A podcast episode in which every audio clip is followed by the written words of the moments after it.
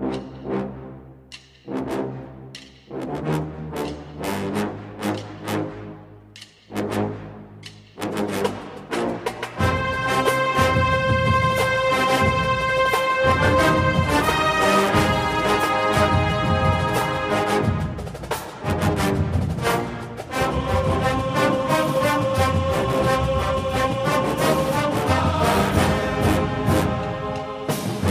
Good morning, Bucknutters. It is Tuesday, June 15th, 2021. I am Dan Rubin. This is the Bucknuts Morning Five and Change. We're going to be talking a great deal today with Duane Long about camp going on at Ohio State.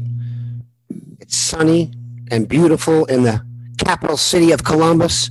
Duane, how goes it? It's football season, Dan. yes, it is. Don't tell me it's not.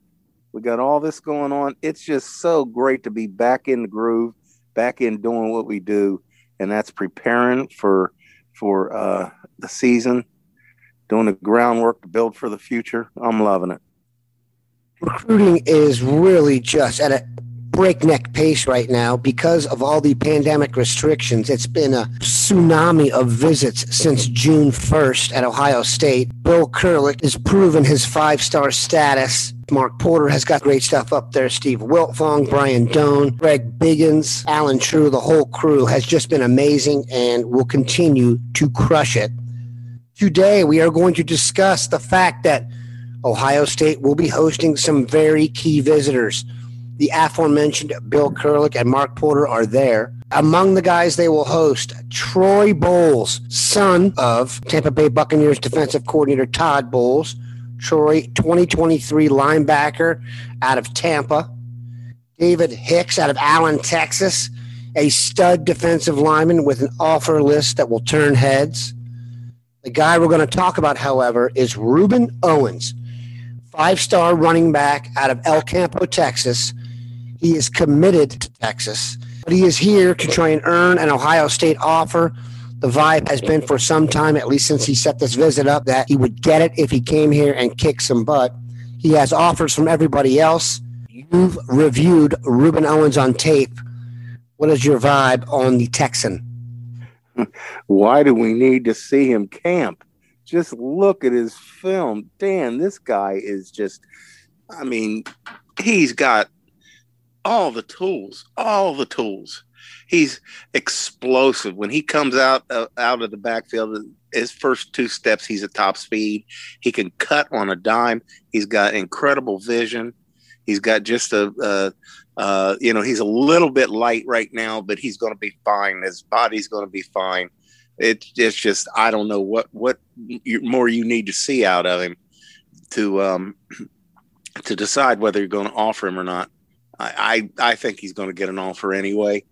They just want to get get him up here and talk to him. Is what I'm thinking. Is there's just no way you you offer a kid like this off his film. My guess is that because he's committed to Texas, they just wanted him to come out here and prove his interest, and therefore an offer is coming.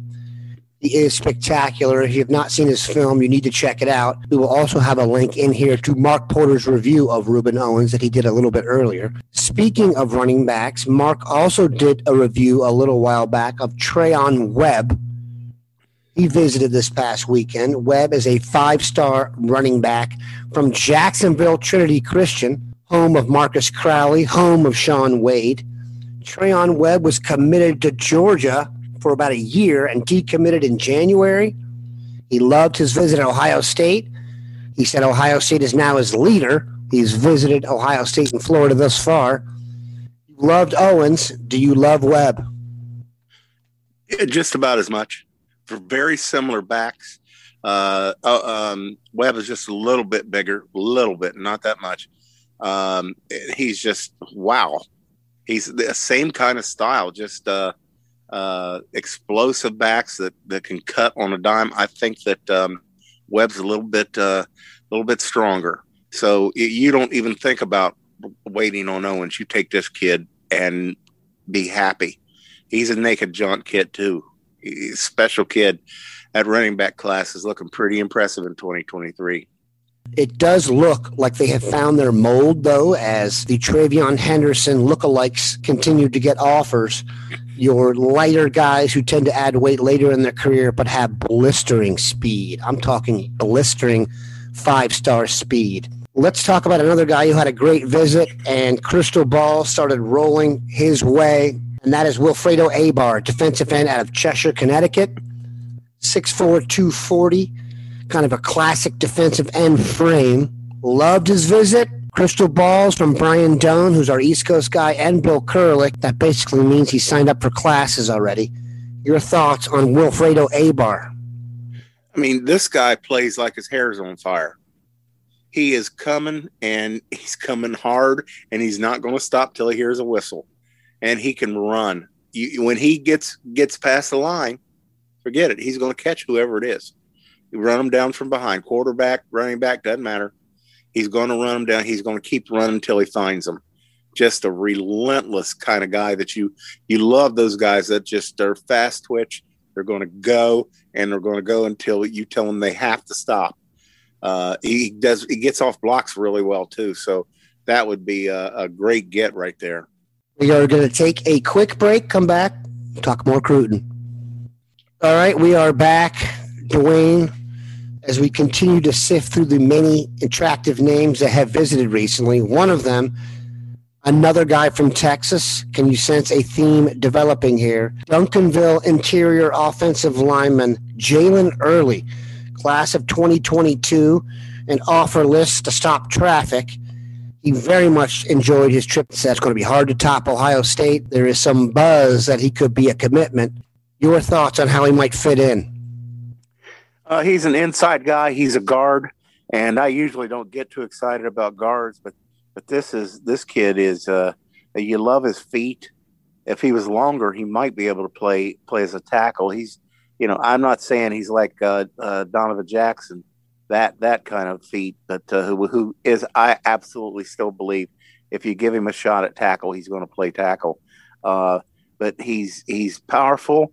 And here's the thing, Dan. I'm looking at this kid. They're listing him at six two two ninety, and if he's that big in that kind of body, oh my goodness, what he can be because he he looks trim at two ninety moves well, gets out to the second level, uh, plays tough.